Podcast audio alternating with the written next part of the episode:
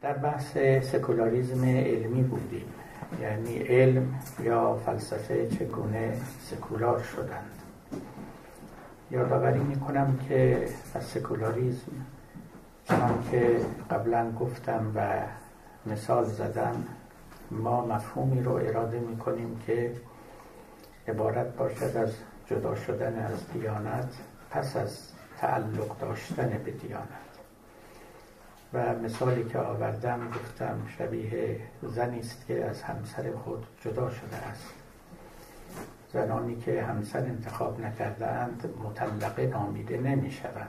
آنها که همسری داشتند و سپس جدا شده اند مطلقه نامیده می شوند. علم سکولار، اخلاق سکولار، سیاست سکولار همیشه وقتی و در معنای به کار می رود که این مقولات قبلا از آن دین بودند و سپس راه مستقلی در پیش گرفتند.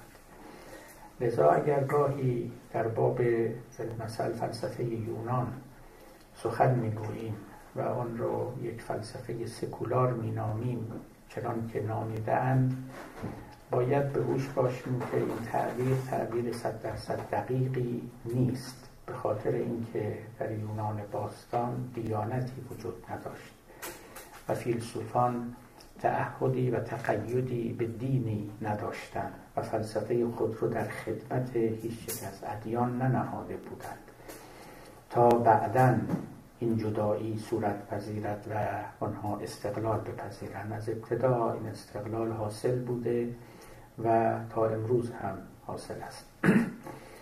اما در باب علم همچنین است. آوردم که بالمثل ارسطو یک عالم درجه اول بود، یک بیولوژیست فوق‌العاده ماهر و مجرب بود. حتی داروین در نامه‌های خود میگفت که من در پاره‌ای از موارد به دنبال او روانم و او از پیشروان فن من است.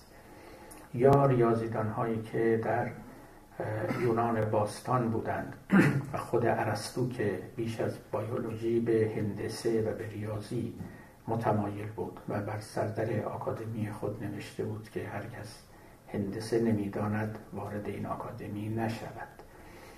ریاضیدانها در یونان باستان، منجمین، ستاره شناسان، طبیبان، داروشناسان، بیولوژیست ها و فیلسوفان همه بودند، اما هیچ کدام دینی نبودند، ولی سکولار هم نبودند. برای اینکه سکولاریسم چنان که گفتم امری است که مسبوق به دیانت باشد. اما این فلسفه و علم یونانی سرازیر شد به عالم مسیحیت، به عالم اسلام و سرگذشت تازه‌ای پیدا کرد که سرگذشت بسیار پیچیده و بغرنج و تاریکی است.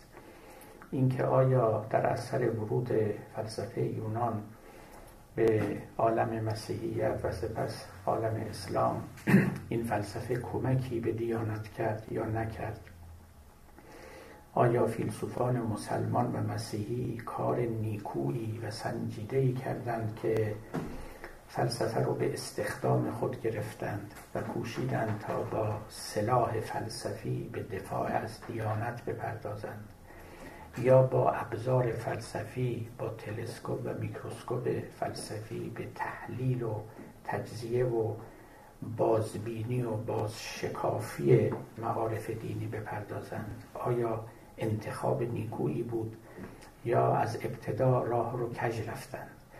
و نهایتاً فلسفه به صورت یک ستون پنجمی در درون قلعه دیانت درآمد که نهایتاً خسارت‌ها وارد کرد. در اینکه چنین اندیشه‌ای در میان متدینان بود جای تردید نیست. هم در مسیحیت و هم در اسلام علمای دینی بزرگی وجود داشتند که حضور فلسفه رو بر نمی‌تافتند. این قصه در باب علوم چندان نبود چون علم رشد یافته‌ای وجود نداشت و لذا خصم فربه‌ای در میدان نبود تا با او بجنگد. نه فیزیکی بود، نه شیمی رشد یافته‌ای و نه چیز دیگری. در باب داروشناسی و طب هم سخن چندانی نمی‌گفتند چون خدماتشون به خلایق آشکار بود. اما فلسفه البته آمده بود و به ظاهر جا رو بر پاره از علوم دینی تنگ کرده بود یا حتی ادعاهایی برتر از دیانت داشت و به همین سبب مخالفان خود رو اینجا و اونجا پیدا کرد. ما هم در عالم اسلام داشته ایم افراد بسیار برجسته و بزرگ از علمای دین، از عرفا که آشکارا با فلسفه و فیلسوفان مخالفت ورزیدند. در مسیحیت هم چنین بود. نوبت گذشته اشاره کردم که شاخه کاتولیک مسیحیت با فلسفه بر سر مهر بود و فیلسوفان بزرگ مسیحی از اون شاخه برخاستند، اما پروتستانتیزم نه و لوتر خودش از اولین کسانی بود که فلسفه رو طعن می‌زد، تخفیف می‌کرد و معتقد بود که فی‌المثل جمله که از او منقول است که اخلاق ارسطویی دشمنترین دشمن فضیلت است، دشمنترین دشمن اخلاق است. برای اینکه اخلاق رو باید از دین گرفت، باید از خداوند آموخت و عقل بشری حتی اگر عقلی در حد رفعت عقل ارسطو هم باشد نمیتواند به ما اخلاق رو بیاموزاند. این سخن لوتر در واقع معناش این است که اخلاق سکولار نیست و نباید باشد، همواره باید وامدار دیانت باشد، دستش پیش خدا و پیش دیانت دراز باشد، نیک و بد رو از اونجا بستاند.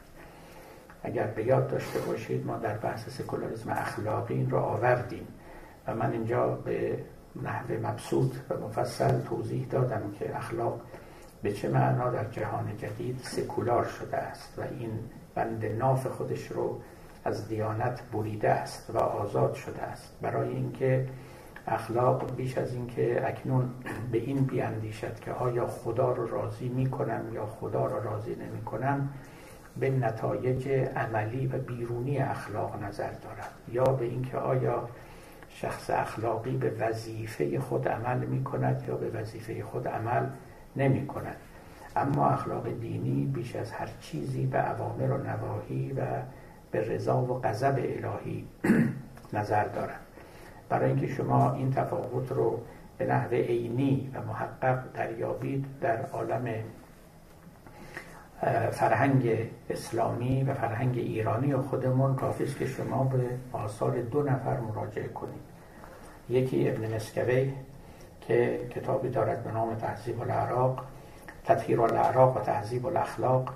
این کتاب یک کتاب اخلاقی 100% ارسطویی و حتی نیکوبدها هم از همان نیکوبدهای جامعه قدیم یونان گرفته شده است اونچنان که در ارسطو هست و سپس منتقل شده است به عالم اسلام. برای اینکه نوع دیگری از اخلاق رو ببینید که میتوان اون رو به نحو مشخص و ممتاز اخلاق دینی قلمداد کرد، شما باید کتاب کیمیای سعادت رو ببینید.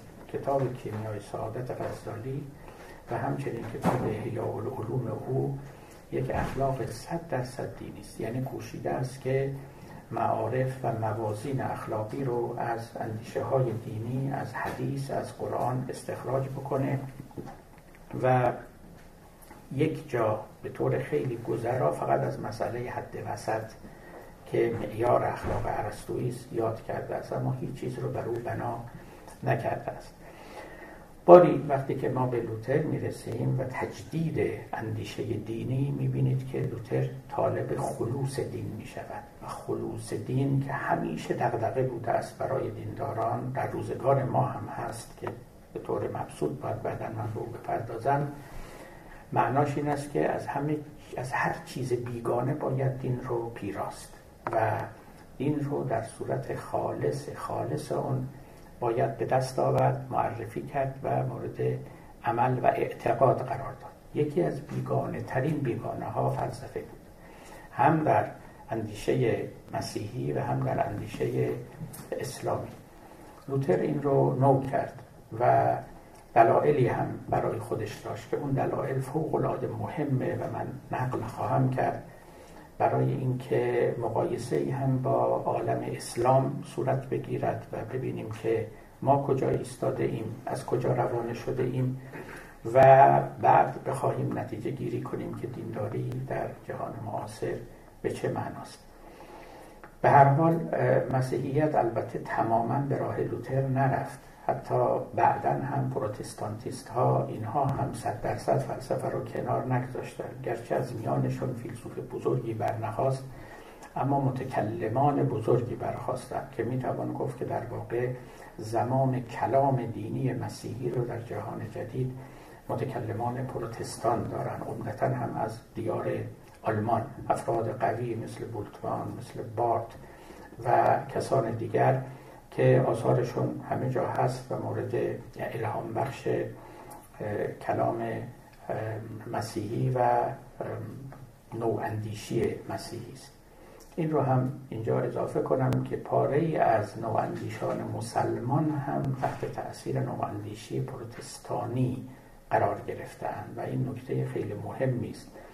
باز در جای خودش این رو باید باز کرد. اینها رو من همه به اشاره و در پرانتز میگم. ما مسلمان ها از نواندیشی کاتولیکی و از نواندیشی یهودی کمتر بهره برده ایم، کمتر به اونها اندیشیده ایم، به منابع اونها کمتر مراجعه کردیم، در حالی که در جهان جدید همه این فرق دینی به بازاندیشی و بازخوانی اندیشه دینی پرداختند. هیچ کدامشون نبوده است که دین رو راکد و ساکت بگذارن و به طرف آن نروند و اندیشه ها و معرفت های جدید رو در بازفهمی دین به کار نگیرند. مقتضای قبض و بسط معرفت دینی همین است که معارف بیرونی هجوم بیاورند به معارف درون دینی و آنها رو ذاتاً یا عرضاً عوض کنند. این اتفاق در کاتولیسیسم افتاده است، در پروتستانتیسم افتاده است، در یهودیگری افتاده است و در اسلام هم افتاده. اما متفکران مسلمان کمتر آشنایی با نواندیشی یهودی یا نواندیشی کاتولیکی پیدا کردند و نواندیشی پروتستانی در آنها تأثیر بسیار زیادی نهاده است. البته یکی از عللش این است که الحق نواندیشان پروتستان در این زمینه پیشرو بودند و اندیشه های خیلی عمیقی عرضه کردند که انشاءالله در وقتش شاید در باب اون سخن بگوییم. خب در جهان اسلام هم فلسفه چنان که می‌دانیم بی رقیب نماند، دشمنان بزرگ پیدا کرد و این رو من قبلا هم گفتم، اینجا هم باید بگوییم فیلسوفان در فرهنگ و تمدن اسلامی زندگی قاچاقی می‌کردند. درست است که ما به حضور آنها مفتخریم و امروز اگر می‌خوایم فرهنگ اسلامی رو معرفی کنیم و تاریخ اسلام رو میگوییم که فلاسفه بزرگی مثل ابن سینا، مثل خواجه نصیر، مثل فخر الرازی، مثل میر داماد، مثل ملا صدر الشیرازی، ملا هادی سبزواری و غیره به تاریخ اینها عرضه کردن، ولی ما باید بدانیم که اینها اولا نسبت به فقها در اقلیت محضن. اونچه که تمدن اسلامی عرضه کرده است فقیهانند. کتاب‌هایی که در فقه نوشته شده است صدها برابر کتاب‌هایی است که در فلسفه نوشته شده است و پایه و مایه‌ای که فقیهان در تمدن اسلامی داشتند، حرمت و عظمتی که از آن برخوردار بودند و جایگاه اجتماعی که و منزلتی که به آنها می‌بخشیدند صدها برابر منزلتی بود و جایگاهی بود که فیلسوفان داشتند. فیلسوفان چنان که گفتم و به معنای دقیق کلمه قاچاقی زندگی می‌کردند. شهید هم دادند مثل شهاب سهروردی، تبعیدی هم دادند مثل خود ملا صدر الشیرازی که 10 سال در تبعید در قم به سر می‌برد، مثل ملا صادق اردستانی که تبعیدش کردند و در راه در بیابان مرد. و کسانی هم بودند، فقط در میان فیلسوفان شاید تنها کسی که موقعیت اجتماعی بلندی داشت ابن سینا بود که هم به مقام وزارت رسید، البته به دلیل اینکه حب جاه داشت و طمع ریاست داشت به زندان هم افتاد، ولی علاوه بر آنها زندگی پرتجملی هم میکرد، شراب خوارم بود، شبها مجلس بزم داشت و نهایتا هم در سنین نسبتا جوانی 54 چند سالگی از دنیا رفت، ولی البته نابغه بی‌نظیر تاریخ بشریت بود.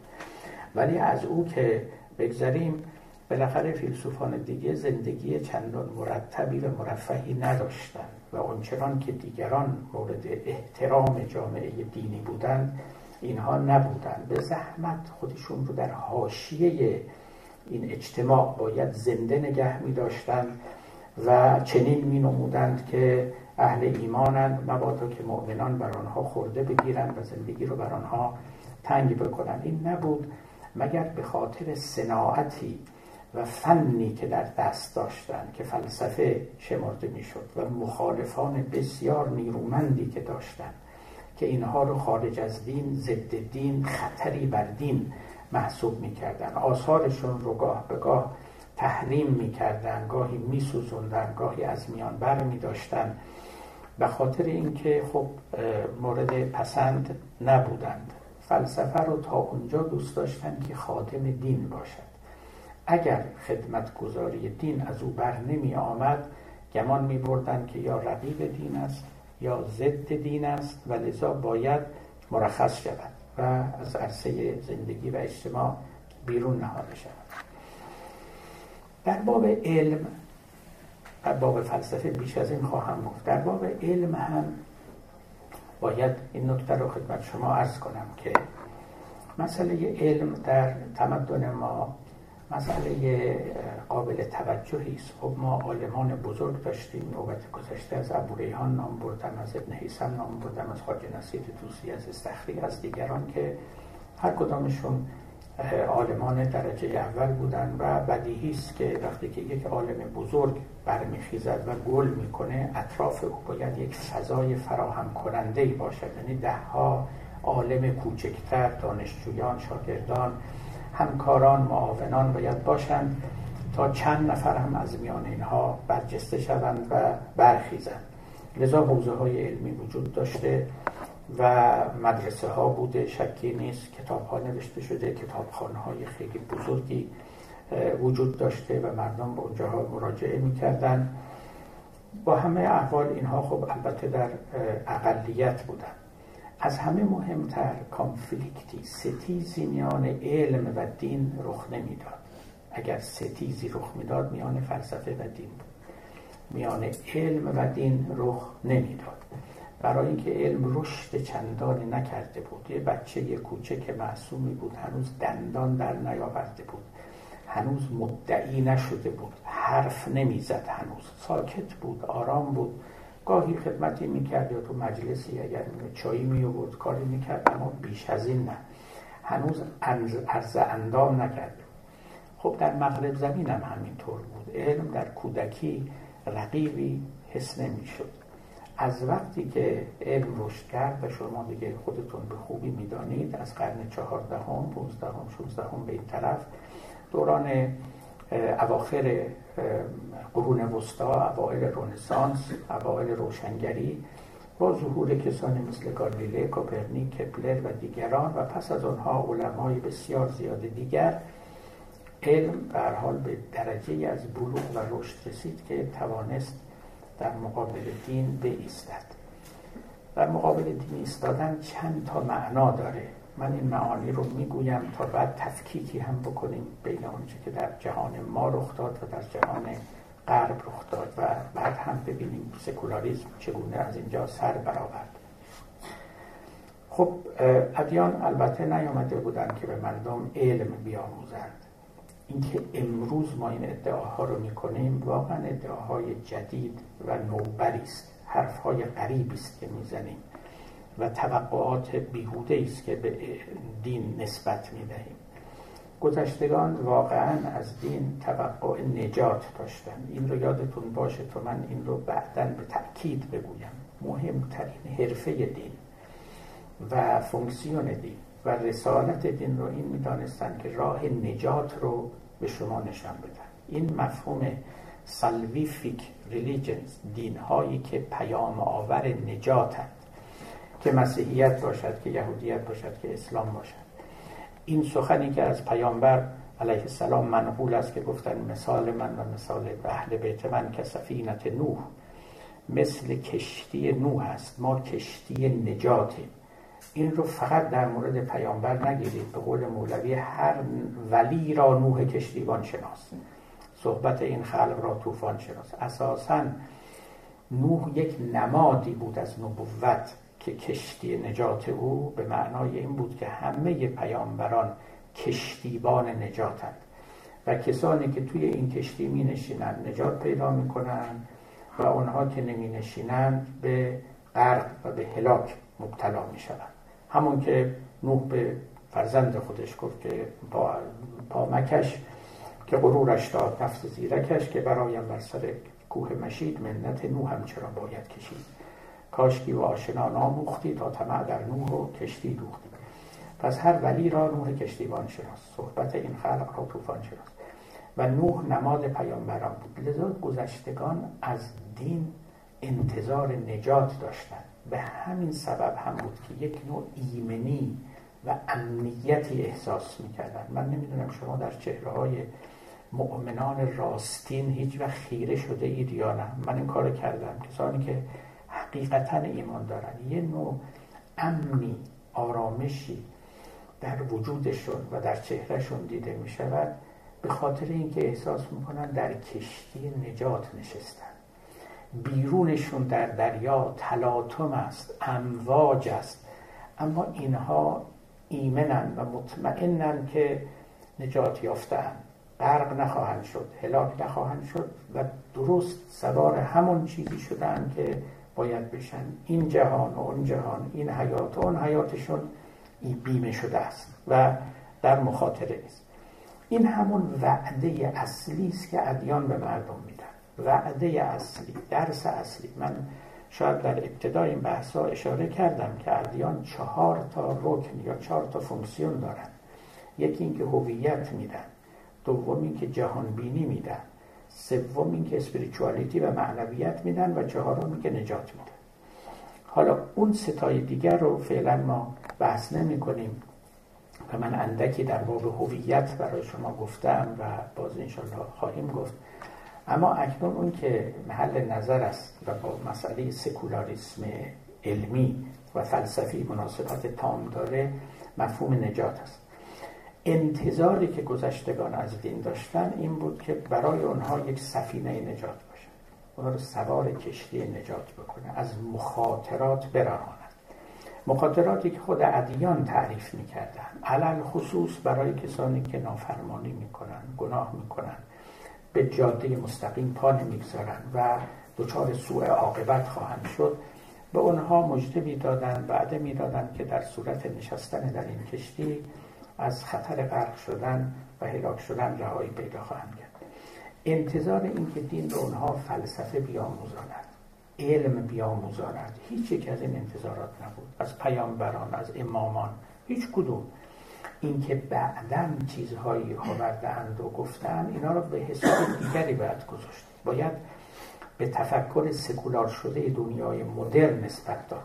تفکر خالص دینی، این کلمه خالص خیلی کلمه جالبی نیست، ولی به هر حال تفکر دینی حقیقتش این است که به دنبال نجات است. از دین، از پیامبر این رو میخواد واقعا به ما بگید چه بکنیم چه نکنیم تا فردا گریبان ما رو نگیرن. نیومدن به پیغمبر بگن به ما بگویید چه بدانیم چه ندانیم، قوانین طبیعت رو کشف بکنیم، نم جوهر و عرض ارسطو رو بدانیم یا ندانیم. اینا رو نمیخواستند از پیامبران، اونا هم اینا رو نمی آموزاندن و چنین رسالتی هم نداشتن، نیومده بودن این کارا رو بکنن. اونا کار دیگری میخواستن بکنن. به تعبیر خودشون، به تعبیر عیسی علیه السلام، اومده بودن مردم رو از نو متولد کنن، تولد تازه‌ای، وجود تازه‌ای به آدمیان ببخشن، نه اینکه علم تازه‌ای، فلسفه تازه‌ای. اینا رو به خود آدمیان وانهاده بودن. درست نقطه بحث همینجا بود که آیا علم موجب نجات آدمی می شود یا نمی شود؟ آیا فلسفه موجب نجات آدمی می شود یا نمی شود؟ سخن درست در همینجا قرار داریم و از اینجا بود که معیار می گرفتند و داوری می کردند و نتیجه هم می گرفتند. شما به یاد دارید من نوبت گذشته یک جمله ای رو از غزالی براتون نقل کردم که این رو در سراسر این بحث به یاد داشته باشید. به نظر من این روح قرون وسطاست، روح اندیشه قرون وسطایی و سکولار نشده دین است. و او این که در جواب نامه یکی از شاگردانش که پرسیده بود من چه بکنم در زندگی، جواب غزالی چی بود؟ گفته بود فکر کن که یک هفته بیشتر از عمرتو باقی نمانده است. این یک هفته رو چه کار خواهی کرد؟ فیزیک میخونی، ریاضی میخونی، فلسفه میخونی، یا میری دنبال کاری که تو رو نجات ببخشد در آخرت؟ چه کار میکنی؟ این جواب غزالی برخواسته از اون نگاه عمیق سنتی دوران کلاسیک نانسکولار دینداری است. و البته این حرفی است که همه ما باش مواجهیم. هیچ کدوم ما نمیدونیم یه هفته دیگه زنده ایم یا نیستیم، یه هفته چیه، یه ساعت دیگه هم نمیدونیم. بعد اگر کسی گریبان خودش رو بگیره حقیقتا و بگه من اگر یه هفته، یک ماه، کمتر بیشتر مهلتی در این عالم داشته باشم، این مهلت رو صرف چه خواهم کرد؟ خب عقل آدمی به آدمی میگوید که بالاخره ببین نجات تو در چیست، نمیگه که ببین هرچه بیشتر بدانی بهتر است. یک همچه چیزی اصلا یک مفهوم دینی ندارد. این مفهوم سکولار است که ما هرچی بیشتر بدونیم، کتاب هرچی بیشتر بخونیم. اصلا چنین چیزی شما در ادیان ندارید. هیچ وقت هیچ دعایی از پیامبر نرسیده است که خدایا علم بسیار نصیب من کن. دعاهایی که از پیامبر رسیده است که خدای علم نافع نصیب من کن. و خیلی فرق است بین علم غزیر، یعنی علم بسیار، علم کثیر، با علم نافع. شما می توانید خیلی چیزها بدانید اما به درد نخور یا حتی زیان آور و مضر، چه برای خودتون چه برای دیگری. و می توانید اندکی بدانید اما یک اندک مفید و نافع. گفت کم گوی و گزیده گوی چون در تا زندک تو جهان شود پر. حالا میشه گفت کم دان و گزیده دان. خلاصه کم گفتن و کم گزیده گفتن و کم دان، این بود اونچه که اونها ترویج میکردن. هیچ وقت نمیگفتن زیاد بدونید، زیاد کتاب بخونید و بدتر از او که وقت به دیگران هم فخر بفروشید، زینت المجالس بشید، بل و بل بکنید و از این طریق جاهی و پرستیجی طلب کنید. اینا که دیگه جزو آفات مسلم دانش بود. اما نفس بسیار دانستن هم ترویج نمیشد. اینکه علم با دین معارضه میکنه، ستیزه میکنه، دو معنا داره چنان که گفتم. یکیش اینه که با محتویات کتاب مقدس معارضه میکنه. این محتوای کتاب مقدس خب مشترک است بین ما و بین مسیحیت و یهودیت. به هر حال اونچه که در کتاب مقدس آمده است، مخصوصا در اولین کتاب یعنی اسفار خمسه تورات، مسئله آفرینش است و اینکه جهان در 6 روز خلق شد و روز اول این بود و زمین و آسمان به هم پیوسته بودند و آبها بودند از هم جدا شدند، بخشش بالا رفت بخشش پایین آمد. روز اول خدا چنین آفرید، روز دوم، سوم و روز هفتم هم استراحت کرد. و بعد هم مسائل مربوط به آدم و خلقت انسان و بعد خوردن از میوه ممنوعه و حبوط و غیره و غیره. در قرآن هم ما البته استراحت خداوند رو نداریم، بلکه صریحاً داریم که خداوند استراحت نمی‌کنه، چون هیچ کاری او رو خسته نمی‌کنه. اما خلقت 6 روزه آسمان و زمین رو در قرآن داریم.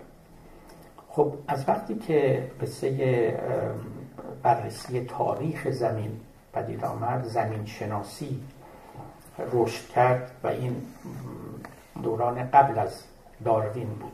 اون آقای جورج لایل که زمین شناس مشهور انگلیسی، کشفیاتش خیلی هم به کار داروین آمد، در این زمینه کار کرد. خب قبل از اونها میدونید آسترونومرهایی مثل کوپرنیک و دیگران و خصوصا جناب گالیله، اینها به هر حال در باب افلاک و سیارات اکتشافاتی کردن که خب نشان داد که از همه مهمتر این که زمین نه ایستاده بلکه زمین میچرخد و به جای آن خورشید ایستاده است. این تحول از منظومه زمین مرکزی به خورشید مرکزی، تحول بسیار عظیمی در تفکر مردم پدید آورد.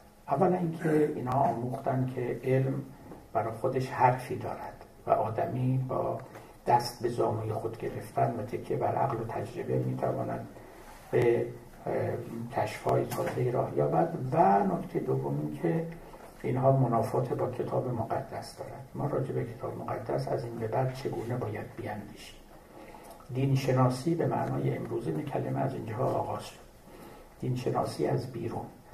در گذشته دینشناسی از درون بود. علما در درون دین کار می‌کردند و سعی در فهم کتاب مقدس داشتند. از اینجا به بعد با یک رقیب تنومند فربهی روبرو شده بودند که به راحتی عقب نمی رفت و بلکه در پیشروی بود و هر روز با دست پرتری به میدان می آمد و کتاب مقدس رو تهدید می کرد. هرمنوتیک کتاب مقدس هم از همین وقتا شروع شد. یعنی هرمنوتیک یعنی تئوری تفسیر، یعنی اینکه تفسیر اصلا چه چیزی است و تفسیر درست کدام است.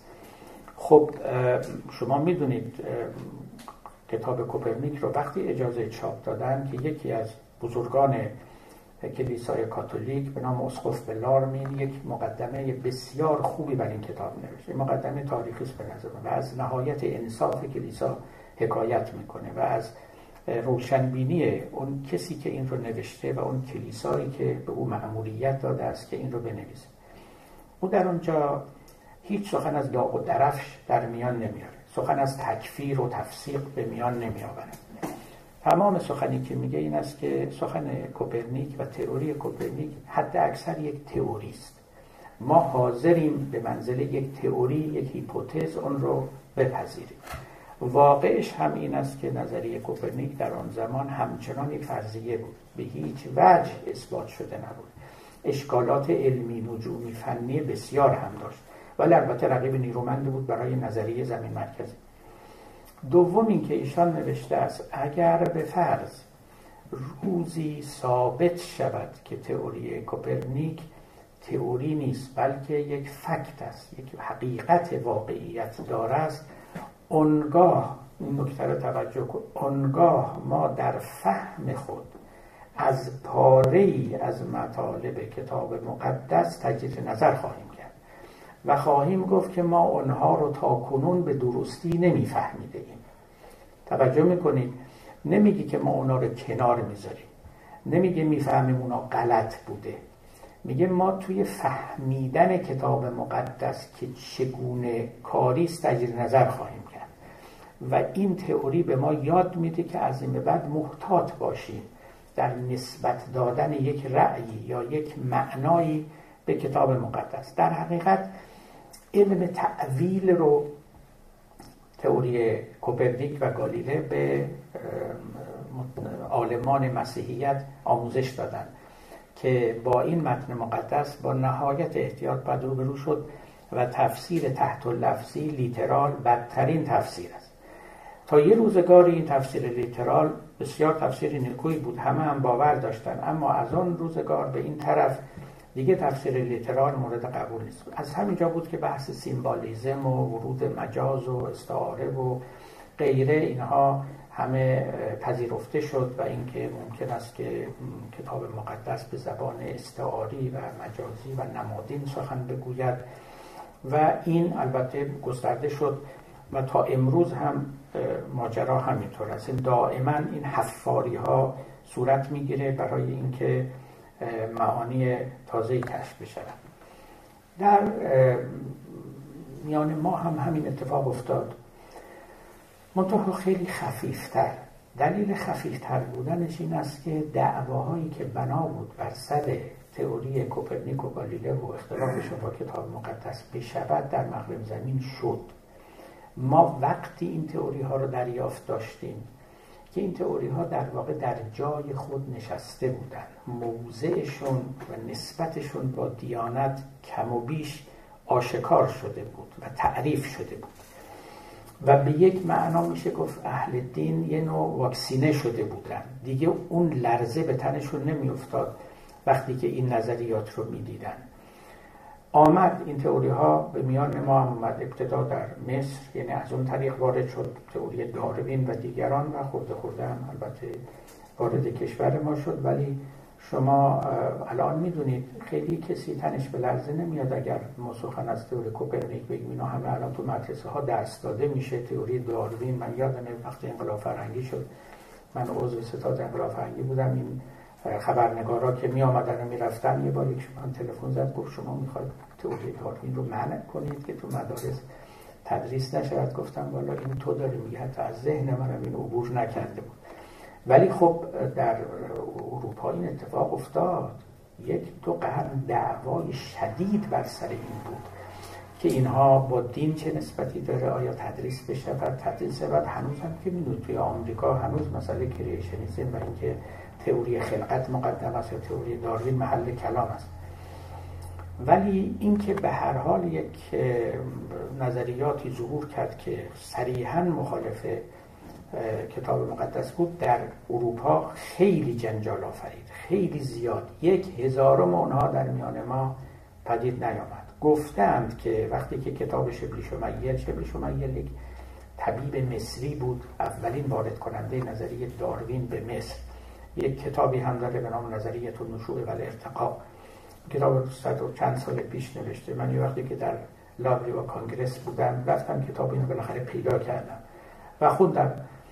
زیاد چیزی نیست، ولی به هر حال چون آغاز کار بوده و توانسته به زبان بومی این تئوری رو بیان کنه، خب استقبالی هم ازش شده. گفتن که این کتاب به ایران رسیده بود و یکی از علمای اصفهان به نام آقای نجفی، نه اون نجفی مشهور، این کتاب رو خوانده بود و یک نقدی برای این کتاب نوشته بود و این نقد رو فرستاده بود برای نویسنده اصلی آقای شبلی شمیل و گفتن که شبلی شمیل همین نامه‌ای در جواب ایشون نوشته بود و همین نوشته بود کفا که جهلک، جهل تو را بس، اصلا در نمی‌یابی این مسائل یعنی چه. گفتند نمیدارم، ولی تئوری کوپرنیک و اینا که تدریس میشه، تئوری داروین تدریس میشه، نیشش گرفته شده در میان ما. حتی این مسئله که با کتاب مقدس اختلاف داره و اینها با هم ناسازگارند هم چندان خاطر کسی رو نگزید و اینجا و اونجا کسانی مثل مرحوم دکتر صحابی چیزی نوشتن یا مرحوم آقای طباطبایی اشاره خیلی ضعیفی در تفسیر خودش کرد که شاید قصه یا آدم سیمبالیک باشه و امثال اینا. از این حد فراتر نرفت و خاطری رو نگزید. یعنی میخوام بگم که معارضه علم و دین در میان ما درونی نشد و نهادینه نشد و به منزله یک دغدغه و یک مسئله خیلی جدی دیده نشد و از نادیدن این ما زیان کردیم، نه اینکه سود کردیم. مثل یه بیماری که از بیماری خودش مطلع نیست، این به سود او نیست، این به زیان اوست. ما این مسئله رو ندیدیم و به همین سبب هم به درستی با او مواجه نشدیم. چرا میگم ندیدیم و به درستی مواجه نشدیم؟ برای اینکه اگه میخواستیم به درستی مواجه بشیم باید دین شناسی خودمون رو عوض کنیم. نمیتونستیم ما دیگه همون اندیشه های سنتی کهنه باطل رو درباره دین داشته باشیم و بعد درباره این تئوری های جدید اظهار نظر کنیم و جایگاه اونها رو بشناسیم.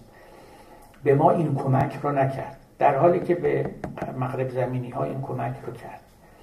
یعنی من این رو همیشه گفتم که از برخورد علم و دین هم علم متواضع تر شد، هم دین متواضع تر شد، هم یک علم تازه پا به عرصه نهاد، هم یک دین تازه پا. اون غروری که دین داشت که همه چیز رو ما میدانیم و همه چیز رو هم داریم، این فرو ریخت واقعا و این به نفع دیانت بود، به نفع عالمان دین و پیروان دین بود. علم هم همچه غروری داشت. علم امروز نسبت به گذشته خیلی متواضع‌تر شده است. از باری از عالمان مغرور بگذارید که حتی علم شناس هم نیستند. علم هم ادعاهای عظیمی داشت و هرچی رو که میدید فکر میکرد که دیگه حرف آخر است. این 2-3 قرن اخیر به هر حال ما فهمیدیم که نه، علم خیلی باید محتاط‌تر و متواضع‌تر باشه در داوری‌های خودش، در اظهار نظرها، تئوری‌ها، از کجاها میتوانند ضربه بخورن. علم متواضع و دین متواضع، 2 تا محصول برخورد دین و علم در مغرب زمین بود که هر دو مبارکند و نیکو. در میان ما این اتفاق نیفتاد، چون که گفتم زیانی که بردیم این بود که دین همچنان مقرور است در میان ما. یعنی هنوز دین شناسی ما به ما نیاموخته است که حد دین و سقف دین کجاست، تا ادعایی بیش از حد خود نکند، پاش را از گلیم خودش درازتر نکند، در محدوده خود موفق بماند. آدم وقتی که پاشو از محدوده مجاز خود بیرون گذاشت ناموفق میشه، ادعاهای باطلی میکنه که از عهده حل اونها بر نمیان و به منزله یک طعنی و خورده‌ای بر او خواهند گرفت. این اتفاق در ما نیفتاد، در اینجا افتاد، اما به معنای مهمتر معارضه دین و علم برویم. ببینید از همین ستیز نخستین که من عرض کردم این رو به یاد بیارید که خورده خورده علم دیگه راه خودش رو جدا کرد، به این معنا سکولار شد. قبلا هم سکولار بود، اما کلیساییان میپنداشتن که اون چه که در کتاب مقدس است علم است، عین حقیقت است، چه اون چه نسبت به تاریخ، چه اون چه نسبت به طبیعت، نسبت به انسان، همه اینها رو محض واقعیت میدانستند. خب وقتی که معلوم شد که چنان نیست، علم استقلالی پیدا کرد، سرفراز شد، مفتخر شد و راه خودش رو در پیش گرفت. چیزی که پنداشته میشد جزء علم است و جزء دین است و متعلق به دین است، راه جداسری در پیش گرفت و بدل شد به یک فن کاملا مستقل. این همون معنای سکولاریسم است، سکولار شدن علم پس از متعلق بودن آن به دین. ولی یک معنای مهمتری دارد سکولار شدن علم و همچنین سکولار شدن فلسفه، که اون معنای دقیق‌تر رو باید ما دریابیم. بخشش اختصاصاً متعلق است به مسیحیت و بخشش هم میتواند مشترک بین ما و مسیحیت باشه. ملاحظه کنید همه مسئله برمیگردد به حبوط آدم.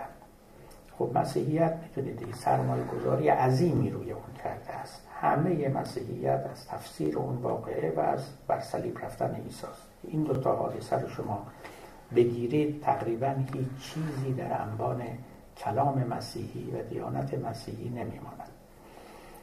آدم گناه کرد، نافرمانی خداوند کرد، از شجره ممنوعه و میوه ممنوعه خورد، رانده شد از بهشت، هبوط کرد و به زمین آمد.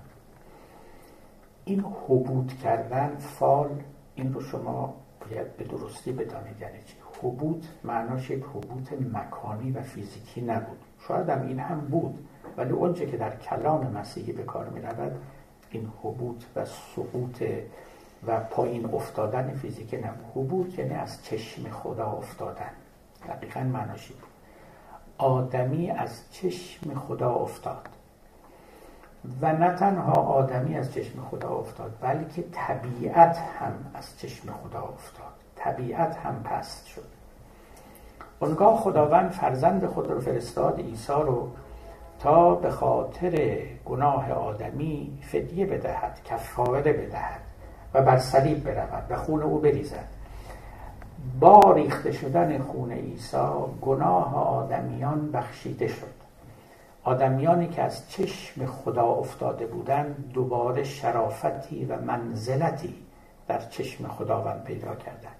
این بار آدمیان آمرزیده اند، این بار آدمیانند که خداوند به آنها نظر کرده است، نظر کردند. اما و هزار اما، طبیعت همچنان از چشم خدا افتاده است.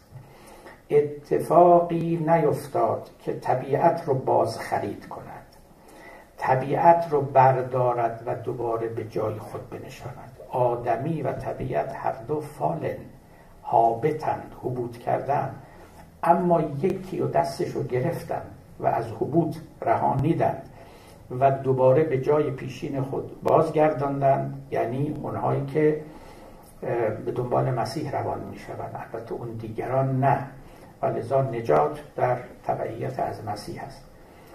اما با طبیعت چنین نکردند و طبیعت هبوط کرده و از چشم خدا افتاده و پست و خار شد و باقی ماند.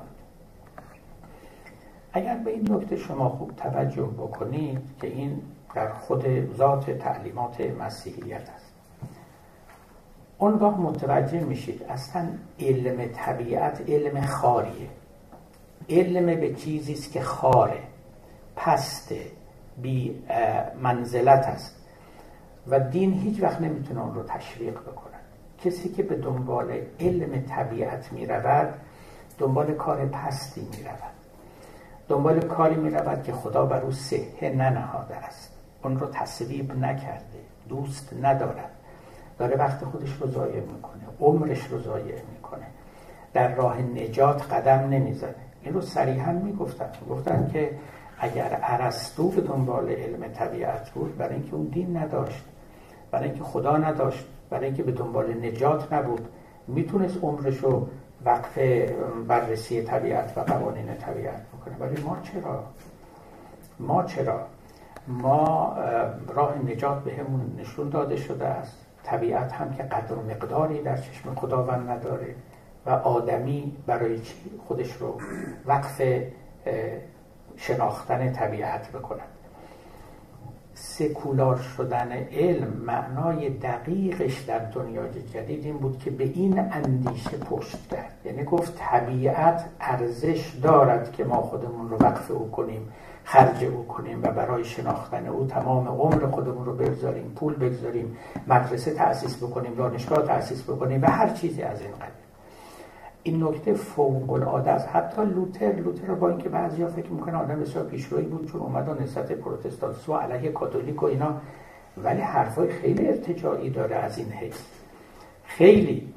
یکیش خب بله اینکه علیه کاتولیک ها بود و علیه اون نهاد کلیسا بود و علیه مغفرت فروشی بود و اینا بسیار عالی بود، اما دقیقاً همین رو زنده کرد، دقیقاً همین نکته رو گفت مسیحیان طبیعت از کی با ارزش شده است که شما میخواد به شناختن و مهمت بگمارید؟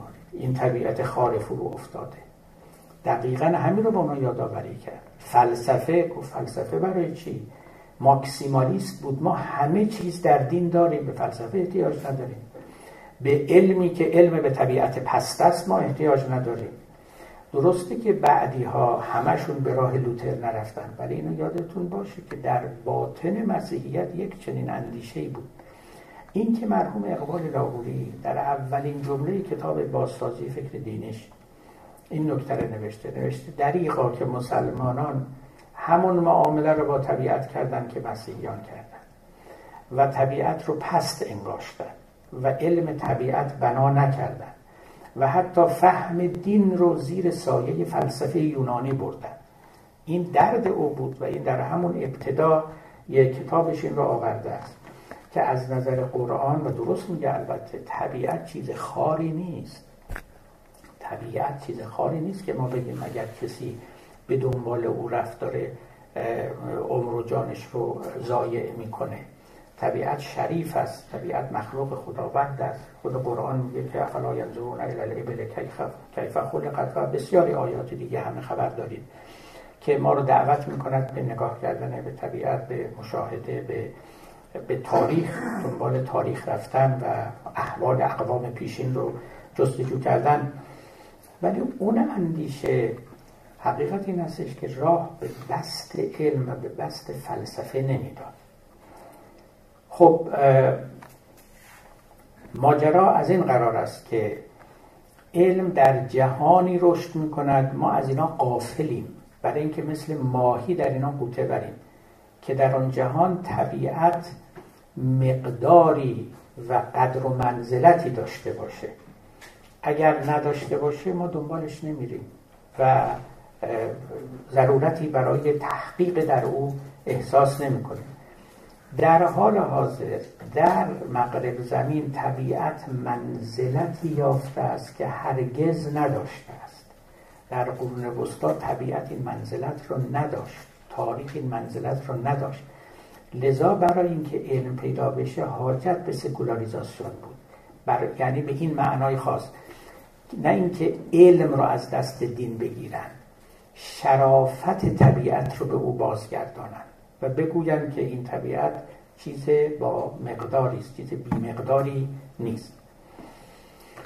خب این معنای دیگر سکولار شدن علم و معنای، یعنی دقیق اینکه چگونه علم راه خودش رو از دیانت، از مسیحیت جدا کرد، و این اون معنایی است که قبلا براتون گفته بودم که پاره‌هایی از سکولاریسم اختصاص به جهانبینی مسیحی داره. پاره‌هایی از این سکولاریسمی که در جهان جدید رخ داده مشترک است، میتواند در ادیان دیگر هم یافت بشود، اما پاره‌های از اون متعلق است به تاریخ مسیحیت. یعنی فقط در تاریخ مسیحیت چنین سکولاریته‌ای لازم بود تا جهان چنان بشود که امروز شده است. اما بخش‌های دیگری البته حکم دیگری دارند که به اونها اشاره خواهم کرد.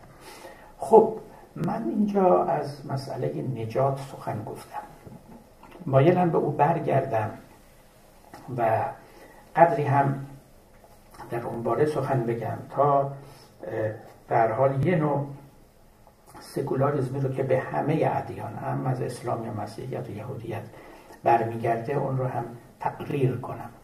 قصه طبیعت رو گفتم، قصه علم طبیعت رو، و یادتون باشه که فلسفه مقدار زیادش در گذشته فلسفه‌ای بود که به طبیعیات و اینها هم راجع میشد.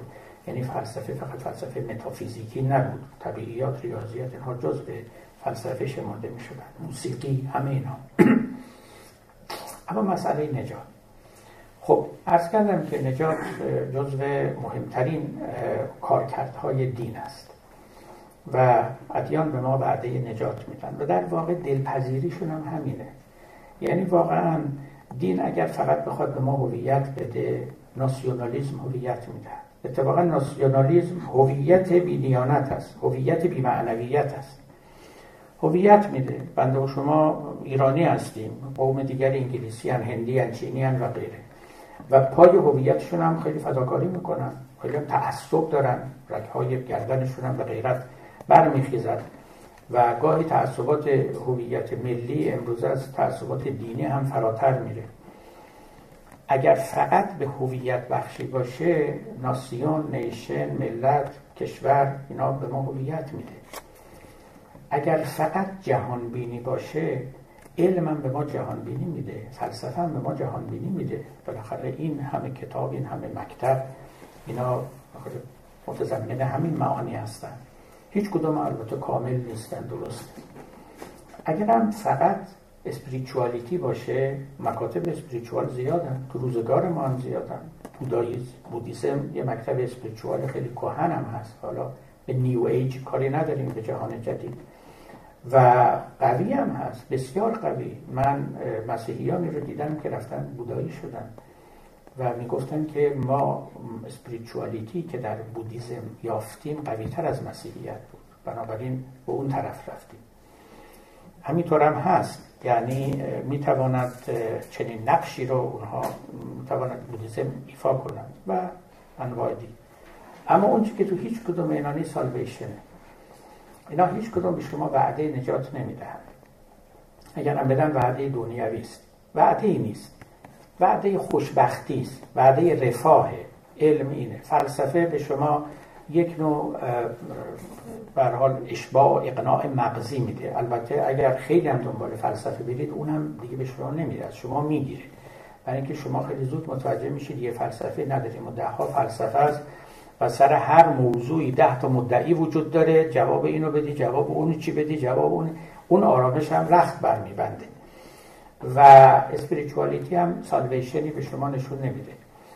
البته در بعضی از این مکاتبی که در آنها بحث تناسخ هست و بازگشت دوباره به این عالم، یک ورقه نازکی از معاد دیده می شود، ولی خب معاد حقیقی نیست، چون شما رو دوباره برمیگردونه به همین دنیا، نه اینکه به یه جهانی و حیاتی که ذاتاً و ماهیتاً متفاوت است.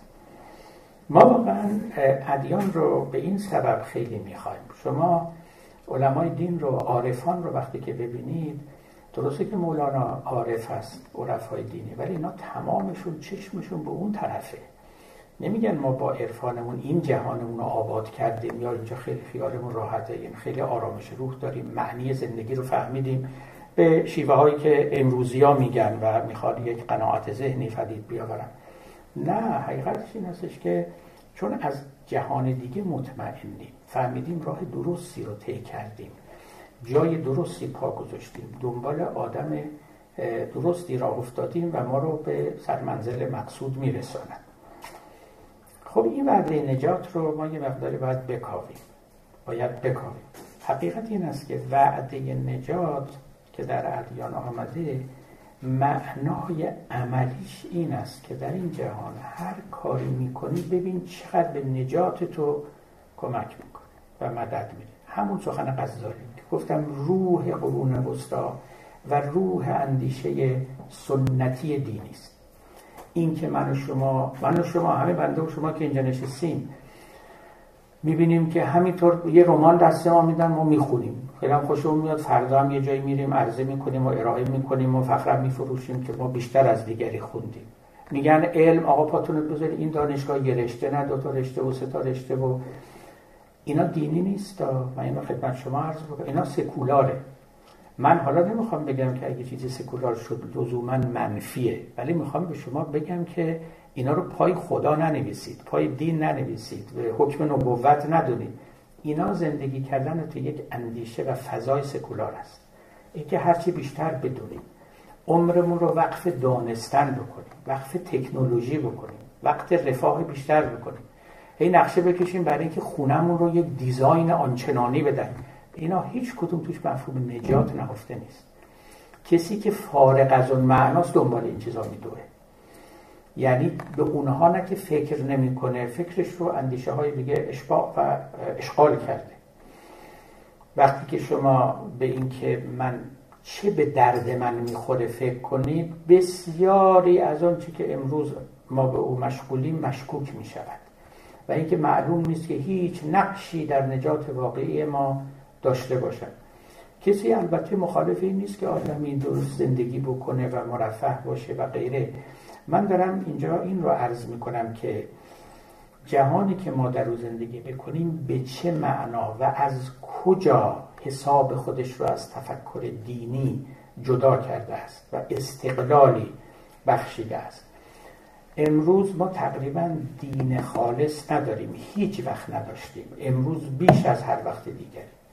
این نکته است که من دیدم بعضی از جامعه شناسا هم اشاره کردن، مثل آقای کازانووا، که دوران ما دوران پست سکولار و پست ریلیجیس، به این معنا که نه دین رو پشت سر گذاشتیم نه سکولاریسم رو، به این معنا که هیچ کدوم رو خالص نداریم. سکولاریسم آمیخته به دین، دین آمیخته به سکولاریسم داریم و این آمیختگی اونقدر عمیق بوده که تشخیصش امروز مشکل شده، تشخیصش خیلی مشکل شده. بنده میدونم که قطعا الان در اذهان شما سوالات زیادی هست که میگید خدمت به خلق مگه مخالفت داره با دیندار بودن؟ مگه ما بریم یه کشتی بسازیم، یه هواپیما بسازیم که باش مکه بریم مثلا، مگه اینا در خدمت اندیشه دینی نیست؟ مکه هم نریم، همین بریم تفریح، یه عده‌ای رو کمک کنیم که از دپرسیون نجات پیدا بکنن، اینا هم خدمت به خلق و عبادت به جز خدمت خلق نیست، به تسبیح و سجاده و دلق نیست. همینا رو بنده میدونم، شما هم میدونید، خیلی خوب میدونید، ولی اینا همش احتجاجاتی است که پس از وقوع واقعه رخ میدهد و ما میکوشیم که پاره از این حوادث رو که بیگانه بودن خیش خودی بکنیم، خیشاوند بکنیم و داخل خانواده خودمون بکنیم، در حالی که وقتی که هنوز مردم دینی تر می اندیشیدن و یعنی مثلا اصل لوتر و قبل از اون، حتی در جهان امروز ما، در ایران خود امروز ما دینی تر می اندیشیدن، اینها اینجوری فکر نمی کردن. شما امروز خمستون رو به هر یک از علمای دین که برید بدید، این خمس رو خرج علوم دینی میکنه، میره به طلبه های علوم دینی میده، به یک دونه دانشجویی که علوم جدید میخونن نمیده. این همین معناش، یعنی اونا هم قبول دارن این علوم سکولاره، این علوم دینی نیست.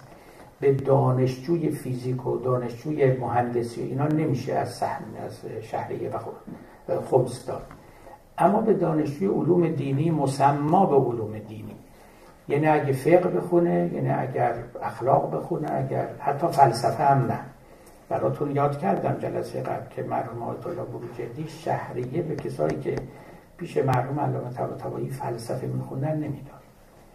توجه میکنید؟ نمیداد دیگه. اینا به این معناست، یعنی در عمل شما ببینید یک فقیه بزرگ دین رو خرج اینا نمیکنه، اینا رو دینی نمیدانن یا به تعبیر صحیح‌تر سکولار میدانن. همین.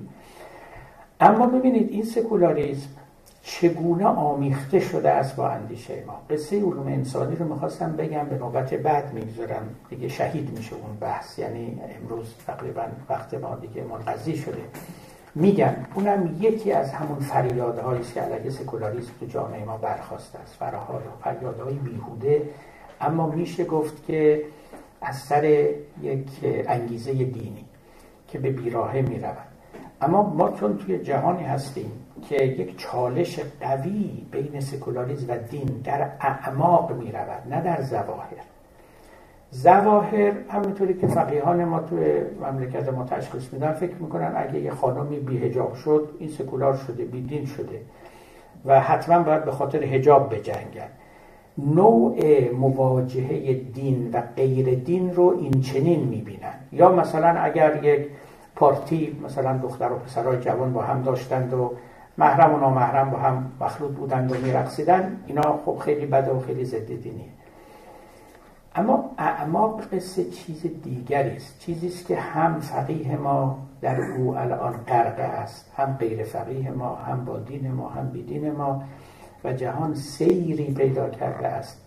دیدگاهی نسبت به طبیعت، دیدگاهی نسبت به نجات پیدا شده است که اینا را همه را پشت سر نهاده است و کار به مراتب نسبت به گذشته دشوارتر شده و این دیگه چیزی نیست که بشه گرهش رو با فقه باز کرد. تمام مطلب این است، اینها از نوع مشکلاتی و گره‌هایی نیست که فقیه بتواند اونها رو باز کنه، اینا مسائل فقهی نیست اصلا، اینها خیلی فروتر و فراتر از این هاست، یعنی میرود تا اعماق تفکر و دید آدمی نسبت به جهانی که در او زندگی می کند. فکر می کنم که من سخنانم رو اینجا به پایان ببرم، فقط اشاره کنم به دو سه نکته تاریخی که بد نیست. ببینید ما خیلی از فیلسوفان داشتیم که آخر عمرشون از فلسفه خوندنشون پشیمان شدن. من این رو گفتم، بنده خودم یه استادی داشتم که نه در آخر عمرش، هنوزم در حال حیاته، بیشتر فلسفه اسلامی که من بلدم ازشون یاد گرفتم، ولی به طور کامل پشت پا زد به فلسفه و کنار گذاشت. و حتی وقتی که من نزد ایشان رفتم و چگونگی امر رو پرسیدم، با اینکه خودش میگفت من بهترین شاگرد او بودم، ولی حاضر نبود دیگه در این زمینه با من سخن بگه. گفتم که آقا خیلی خوب، بسیار خوب، دیگه بحث فلسفی نمی کنیم، الان نظر شما چیست؟ من الان چه کار کنم؟ حتی نگفت قرآن، گفت برو کتاب اصول کافی رو باز کن، هر چی حدیثتون کتاب هست بخون و وفق او عمل کن، نجات تو در این است. یادتون باشه مفهوم نجات رو، من خیلی بر این تأکید میکنم. فخر رازی خب از متکلمین و فیلسوفان درجه اول بود، مفسر بود، منقول است از اون که در اواخر عمرش پشیمان شده بود و میگفت حیف عمر که من صرف فلسفه کردم، اینها به کار من نمیاد، روز قیامت اینها به کار من نمیاد. مولانا در مثنوی اشاره میکنه، میگه همچون مرد مفلسف روز مرگ عقل را میدید بس بیبال و برگ. گفتن که این رو در باب امام الحرمین الجوینی گفتن. امام الحرمین الجوینی استاد غزالی بود، غزالی که خودش فلسفه رو رها کرد و بعدم اومد گفت من به شما نصیحت مجانی میکنم، چون من رفتم این راه را، به شما میگم هلاکت هست، نرید. استادش امام الحرمین الجوینی کسی بود که منقول است که اولا حکایت عجیبی دربارش میگن این چنان بیمار شده بود در آخر عمر که طبیبان مجلس ما میگن که این دهانش بوی عجیبی میداد، به طوری که این رو در یه اتاقی انداخته بودن و از کسی نمیتونست پیشش بره، بس آزاردهنده بود این بوی بدی که از دهانش میومد. یه غذایی رو از روی دور جلوش هل میدادن که این بخوره. بعد در مورد افکارش هم میگن که اواخر عمر خودش رو میزد و میگفت حیف از اون عمری که صرف کلام و فلسفه کردم. همین سخنی که مولوی نقل میکنه، همچون مرد مفلسف روز مرگ عقل را میدید بس بیبال و برگ. و مولوی همینجاست که اون شعر خودش رو میاره، میگه که از قول اون مفلسف از غروبی سر کشیدیم، از رجال آشنا کردیم تا اهل خیال. بعد میفرماید که این چنین فرمودان شاه رسول که منم کشتی در این دریای کل. میگه برای همین بود که پیامبر گفت که سفینه نجات منم، پیش من باید بیایید. این قصه وسعتی داره، یعنی حکایت از این میکنه که فلسفه واقعا توی دیار ما جا نیفتاد.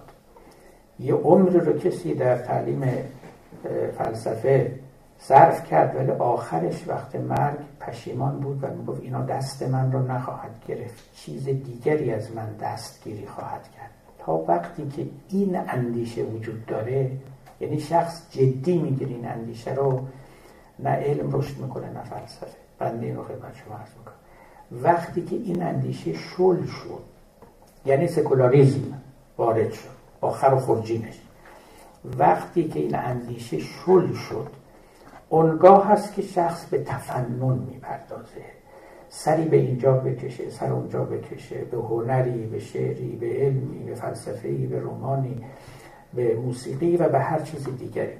اما اگر روی هر چیزی که میاد انگشت بگذاره، مخصوصا اگر میخواد حرفه عمری او بشه، تمام دوران زندگیشو برای او سپری کنه، اونگاه این سوالا گریبان او رو خیلی محکم خواهد گرفت و بعید است که به راحتی بتواند جواب اونها رو بده. بر همین دلیل بود من باز نوبت گذشته گفتم، امروز تاکید میکنم، دین از دینداران خواسته است که انسان متعبد رو، که انسان عابد رو، که انسان سربزیر رو، که انسان فرمانبردار رو. هیچ وقت نگفته که مهمترین و گرامیترین شما اون کسی است که ریاضی بیشتر بدونه، گرامیترین شما اون کسی که فیزیک بیشتر بدونه، گرامیترین شما اون کسی است که چی؟ تقوای بیشتری داشته باشه. ان اکرمکم عند الله اتقاکم. گرامیترین آدمیان آن با تقواترین است، پارساترین است، نه اونی که خیلی ریاضی میدونه یا شیمی میدونه یا فلسفه میدونه. هیچ کدوم اینا نیست. خب شما این رو قیاس بگیرید و معیار بگیرید و ببینید که از این چه بیرون میاد. از این سخنان من ممکنه کسانی نتیجه بگیرن که دین رفتن دنبال این علوم رو نهی میکنه. من نوبت گذشته این رو گفتم، به تأکید چند بارم گفتم، نهی نمی کند اما تشویق هم نمی کنه. توجه میکنید فرق است بین دو تا. نهی نمی کنه، البته که نهی نمی کنه، هیچ جا نهی نرسیده، مگر اینکه شما مثل لوتر و دیگران بگید که طبیعت بی‌مقدار است و لذا دنبالش نباید، در واقع نهی می شود اونجا، اما تشویق هم نمی کنه. و به همین سبب هم این کسانی که این علوم رو می آموختن، هیچ کس به اینها احترام دینی نمیگذاشت، احترام نمیگذاشت. یک ریاضیدان، یک فیزیکدان، حتی یک فیلسوف. همین امروز دوستان عزیز، مگه چرا راه دور بریم، به قول اون رفیق عزیز ما، همین امروز هر یکی از این روحانیون و فقها که میمیره میگن پیکر پاک ایشون رو بردن دفن کردن، ولی یه فیزیکدان، یه طبیب، یه ریاضی، هیچ کدوم اینا پیکرشون پاک نیست، همه نجسن. اینا معنی داره واقعا، یعنی تو عمق فرهنگ ماست. چرا یه فقیه پیکرش پاک، البته پیکر هیچ کی پاک نیست، تا غسل ندادن پیکر هیچ کس پاک نیست، و اگه شما انگشت بزنید، دست بزنید به پیکرش رو قبل از غسل باید غسل بکنید، ولی حالا بعد از غسل هم پیکر همه پاکه. اما چطور شده که فارغ از امور فقهی یه فقیه، یعنی یه روحانی، یه کسی که عمامه داره، من بعضی از اینا رو که میشناسم که اینا درجه علم فقهیشون و اینام چقدر بوده، شما باور نمیکنه در میان این افرادی که پیکر پاکشون رو دفن کردن کسانی رو بودن فقط دارن اسم خودشون رو بنویسن، همینقدر. اما خب پیکر پاکشون رو بردن دفن کردن. اما حالا یک طبیبی که این همه زحمت کشیده، این همه خدمت مردم کرده، یه ریاضیدان، یه فیزیکدان، یه آسترونومر، یه منجم، اصلا به ابدا خودشو بکشه یه دونه سلول پاک نمیشه، چه برسه کل پیکره. این معناش هم نیست که من دارم میگم. این علوم همچنان سکولار محسوب میشوند. احترام تو جامعه دینی برای کسی نمیارن، تو جامعه دینی. اما تو یک جامعه سکولار شیمیست بودن خیلی احترامه.